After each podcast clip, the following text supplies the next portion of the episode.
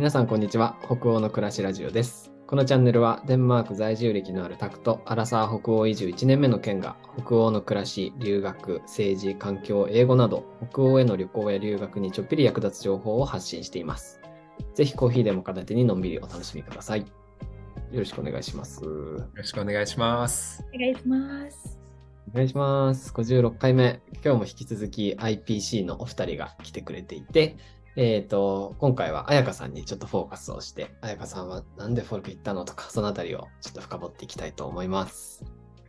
よろしくお願いします。よろしくお願いします。一つ前の、あごめんなさい。どうぞ、ケンさん。一つ前のね、収録で、あの、達也さんに話していただいたんですが、まあ、あの、なんでこう、そもそもこの、あの、普段はね、ゲスト一人しかしないんですけど、なんで二人をお呼びしたのかっていうところで言うと、あの、達也さんが、あの、こう、収録の前にちょっとお話をさせていただいたときに、あの、全然こう、彩香さんはまた、達也さんとは違った理由で、あの、この IPC に、まあ、来られて、えー、来られたっていうところを伺えてたので、なんかそこはあの全然違って、多分聞いたら絶対面白いですよっていうふうに言っていただいて、ちょっと今回お声かけさせていただいたので、ちょっと私は個人的にどんな理由で来られたのか、すごくちょっと聞くのが楽しみになってます。はい、ありがとうございます。というところで、早速なんですけれど、彩香さん、いいですか？質問していて。はい、お願いします。はい、まあもうあの、もう本当に最初の最初ですが、あなたはなぜ、ユウはなぜみたいな感じになってますが、あなたはなぜ、えー、IPC に、デンマークに来られたんでしょう、はい、えっと、私は結構その達也とは少し違うのかなっていうふうに思っていて、なんか小さい頃からすごく北欧っていうところに憧れがあったんですよ。っていうその理由がまだはっきりと分かってないんですけど、なんか中学生ぐらいの時からなんか幸せ度ランキング1位とか結構メディアとかでも言われるようになってなんとなくまあいいイメージを持ってたっていうのとあと今思うのはあの両親が2人とも介護関係で働いていてでやっぱその介護のあの制度とかなんかシステムとかがすごく進んでるのって北欧っていうのは結構母親から聞かされててなんとなくへえ、すごいんだ、みたいな。そんなイメージを持ってました。あと、IKEA とか見て、行きたいな、みたいな。ちょっとスウェーデンなんですけど、IKEA は。でも行きたいな、みたいな感じで、北欧は人生で行ける場所か、行きたい場所かなっていうふうに思ってて、で、大学に入ったんですけど、交換留学とかがなくて、北欧は。やっぱあってもなんか、フランスとか、ヨーロッパではフランス、イギリスぐらいだけで、なんとかしていきたいなって思ってた時に、えっと、その社会学のゼミにたまたま入ってでそこであのジェンダーとか人種問題とかについて学ぶことになってで学んでるうちにやっぱりそのデンマークとかっていうのがちらつくんですよ。その社会その社会システムジェンダー平等とかそういうのが進んでるところでやっぱり北欧っていうのが出てきて行きたいって思っててなんとか行ける方法ないかなと思った時に、あの、国がや、国と民間企業とかがやってる留学奨学金のシステムがあって、それが飛び立て留学ジャパンっていうんですけど、それに出会いまして、でそれはあの留学自分で行きたい国とかプランとか何でも学校とかでも決めていいってなったんで、あ、じゃあ今だと思って、とりあえずあの何か書いて出さなきゃみたいな なんとかデンマーク北欧に行く道を見つけなきゃと思ってっていう時にフォルキを見つけてで、まあ、一番こんなこと言ったらよくないかもしれないけど一番書きやすかった IPC インターナショナルで あのいろんな科目があってっていうところあとはその私が専攻でしてたジェンダーとかそういう勉クラスもある IPC っていうのを見つけてあのフォルケに行きますっていうので出してあのそれに受かってこう来れるようになったっていう形です。はい。ありがとうございます。そしたらじゃあ、彩香さんは、こう、小学、まあ、その幼い、幼い頃ですかね、幼い頃からその北欧にまずっと興味があって、で、まあ、こう、いろいろ交換留学とかいろんな手段を探してる中で、こう、たまたまその飛び立てを見つけて、あ、じゃあ、これで飛び立ていけるのがフォルケ IPC だってなって、IPC に応募されたっていう。はい、その通りです。一回その大学の、あの、コペンハーゲン大学とかが1年間のプログラムみたいなのを交換留学とかじゃない人にもオファーしてるんですけど、それもやろうかなって考えたんですけど、その手続きとかが結構すごくあの時間がかかるっていうところとか、あと私はもっと現地で本当に住んでる感覚っていうのを味わいたいなと思ってて、で、それをするには、あの、誰かと一緒に暮らすとか、一人暮らしじゃなくて誰かと一緒に暮らすっていうところを重要したいなと思った時に、フォルケだとあの全員寮で住むっていうところがすごく魅力的だなっていうふうに思ってフォルケにしました。なるほど。いろんな人とこうじゃもう住むっていう、もうそのしっかり住んでいくっていうこともやっていきたい、行かれたいっていうことで、まあ、その寮を選んだっていうのもあるんですね。はい。ありがとうございます。実際じゃあこう、ね、4 2タームってことは何か8ヶ月ですか、うんそうですね。はい、ほぼ1年間ですね。ほぼ1年間。間に休みあったので、はい、どうでしたか？実際1年住んでみて。いやもうあのこれよく私言ってるんですけど本当に人生の中で一番幸せな 1年間でした本当に楽しかったです。なんか幸福度高かったですか？幸福度ナンバーワン。幸福度ナンバーワン。ナンバーワンでした人生の中で。はい。なんかその楽しいもちろん。異国にいるので文化の違いとかコミュニケーションがうまく取れないとかそういうのとかで戸惑ったりとかあの辛い時とかあったんですけどその楽しい時がそれを上回ってくるみたいなそれをかき消すぐらいの楽しさがあるっていうのがすごく大きかったなっていうふうに思います。あとはフォルケにしてよかったなって思った理由がすごくあのフォルケとかに関する本って今日本とかでもいっぱいあると思うんですけど、その中であるのがすごい自分を知るとか見つめる場所っていうのをよく言われると思うんですけど、私はそのフォルケに行って同じ場所で勉強して住んでっていう経験を110人としての中で中で自分がうんどう話しかけるかとか誰かが困っている時に手を差し伸べるかとかそれともなんか自分は忙しいから無視するのかとかそういうなんか一個一個の日常生活の一つ一つがすごく人との関わりの中で自分がなんか試されてじゃなくてなんか自分を見つめ直す機会になる、この同じ状況でも私だったらこうするけどアメリカから来たこの子はこうするとかその中であの自分の価値観とか文化とかいうのが見えてきてすごく面白いなっていうふうに感じてました。ちょっと突っ込んだ質問になるかもしれないですけど、ちなみに、彩香さんの中のその価値観っていうのはどういうものがあるんだ、うん、え一回すごく価値観をなんか覆されそうになったのが、あの、えっと、夏に一時期1ヶ月間ぐらい私無料、まあ、無料でそのフォルケに滞在してた時があったんですよ。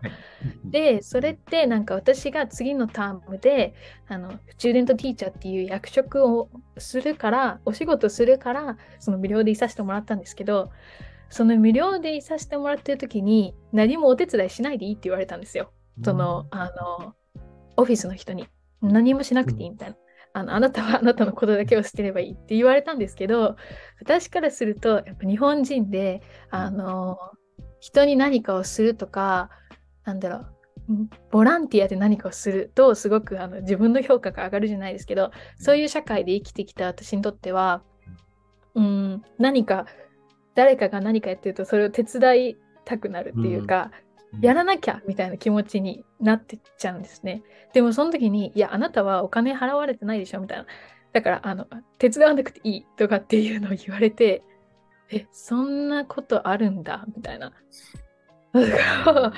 そういうなんかちっちゃな出来事なんですけど、そういうところで、あ、私は結構そのなんかボランティア精神みたいなのが強い人だったんだなとか、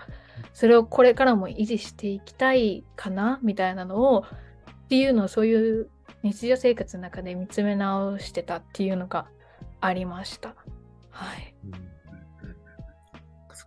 日常生活の中で、そういうまだ本当小さな出来事かもしれないけど、そこから、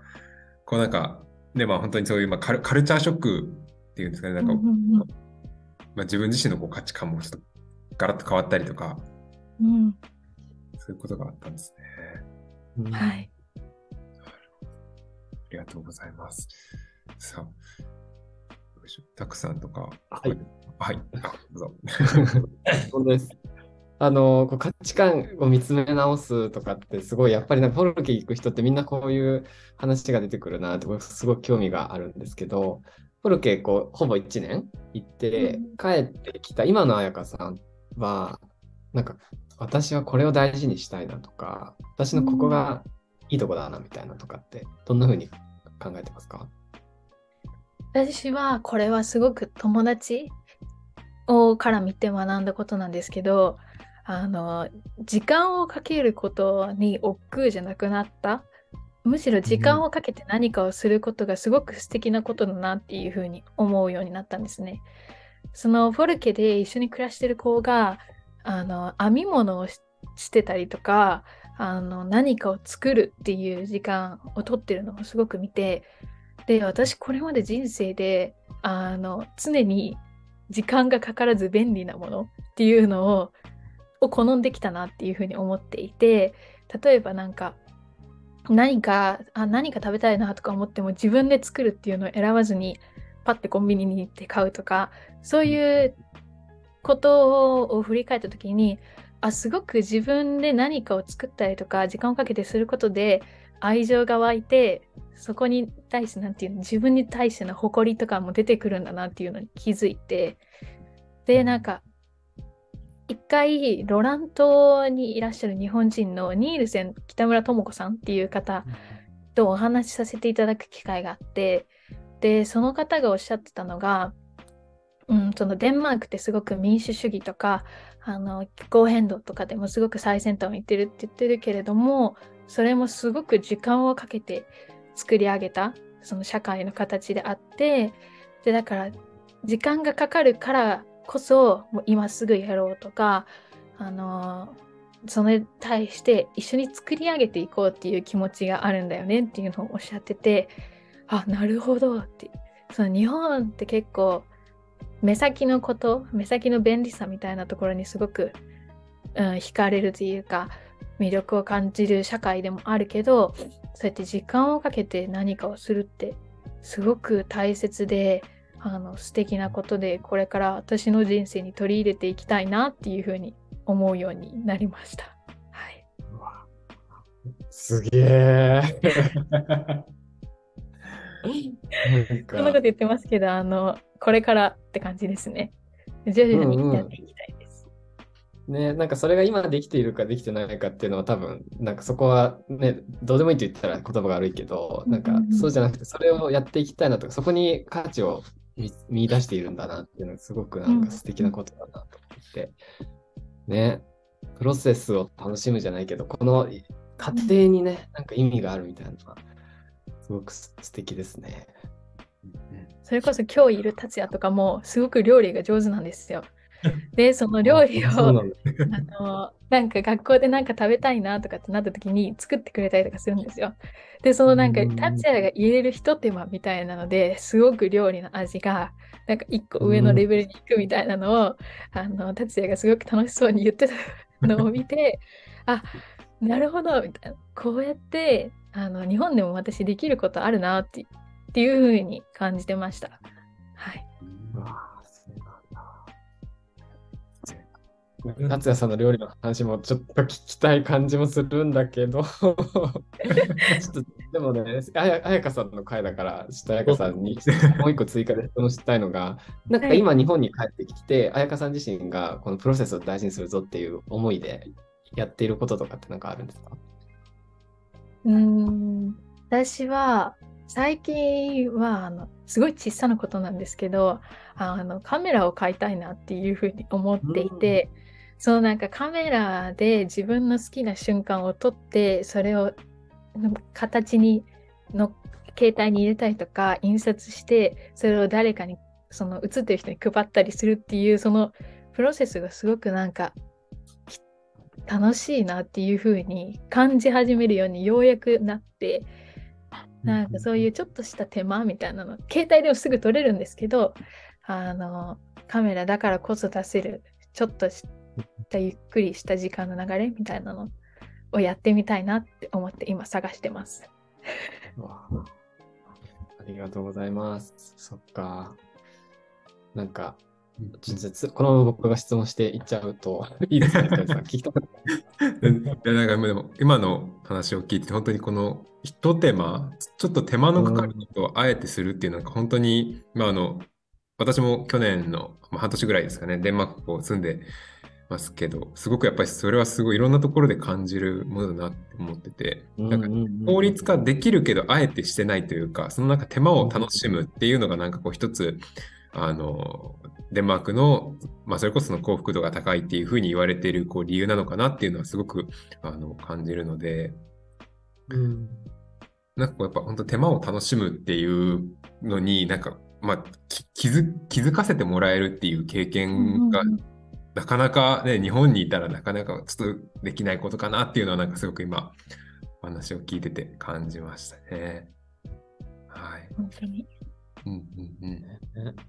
えー、はね、という話をしてると、またまたあっという間になんですが、15分が近づいてき、えー、てますので、えー、ちょっと最後、彩香さんにですね、まあ、彩香さんのまあ今後だったり、えー、まあ、これを聞いている皆さんにちょっと伝えたいこと、あの、まあ、きっとこう、あの、ポルケに行かれたいか、に行こうと検討されてる方とかもきっと聞くと思うので、なんかそういう方に伝えたいこととか、えー、ぜひぜひちょっとあればお伺いして、えー、最後終わっていけたらなというふうに思っております。はい。今後私がしたいこと、そのキャリアとかそういうところでいくと、あのデンマークにいる間にいろんなヨーロッパの学生に会った時にすごく EU が羨ましいなっていうふうに思ったんですね。率直に。あの EU の学生って違う国に行ってボランティアしたりとかあの交換留学するのが当たり前でそこのつながりがあの幼い頃からずっとあって身近に感じてるのすっごくいいなって思ったんですね。なのでめちゃめちゃ単純なんですけどそれをなんかアジアでもできるようにしたいとかって思うようになってまずは多分教育関連のところから行くんですけどアジア圏の中でももっと気軽にもっと楽に交流とかあのの勉強のつながりみたいなのができるようなコミュニティみたいなのがあるとすごくいいなっていうふうに思ってます。うん、あとはうん私が留学を迷ってる人とかデンマークに行きたいなと思っている人に伝えたいこととしては今やっぱりそのいろんな人が留学に行ったりとか英語を学んでるっていう中であのあえてデンマークを選ぶとかっていう人ってまだまだ少なくてでもすごく日本とも価値観をいろんなところで共有してる国であったりとかもっと日本が学ぶべきところがたくさんあるすごく魅力的な国なのであのぜひ何かしらあの道を見つけて行っていただけたらすごく嬉しいなって思います。でそういう方と一緒にこれからも私つながっていきたいと思ってるのであのぜひ一緒によろしくお願いします。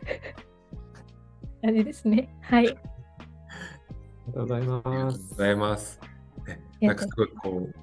大きな、まあ、野望というか夢っていうのをね聞かせていただいたので、うん、もしなんかこうね彩香さんにこう興味ある方いらっしゃったら直接ちょっとコンタクトを取ってみたりしても、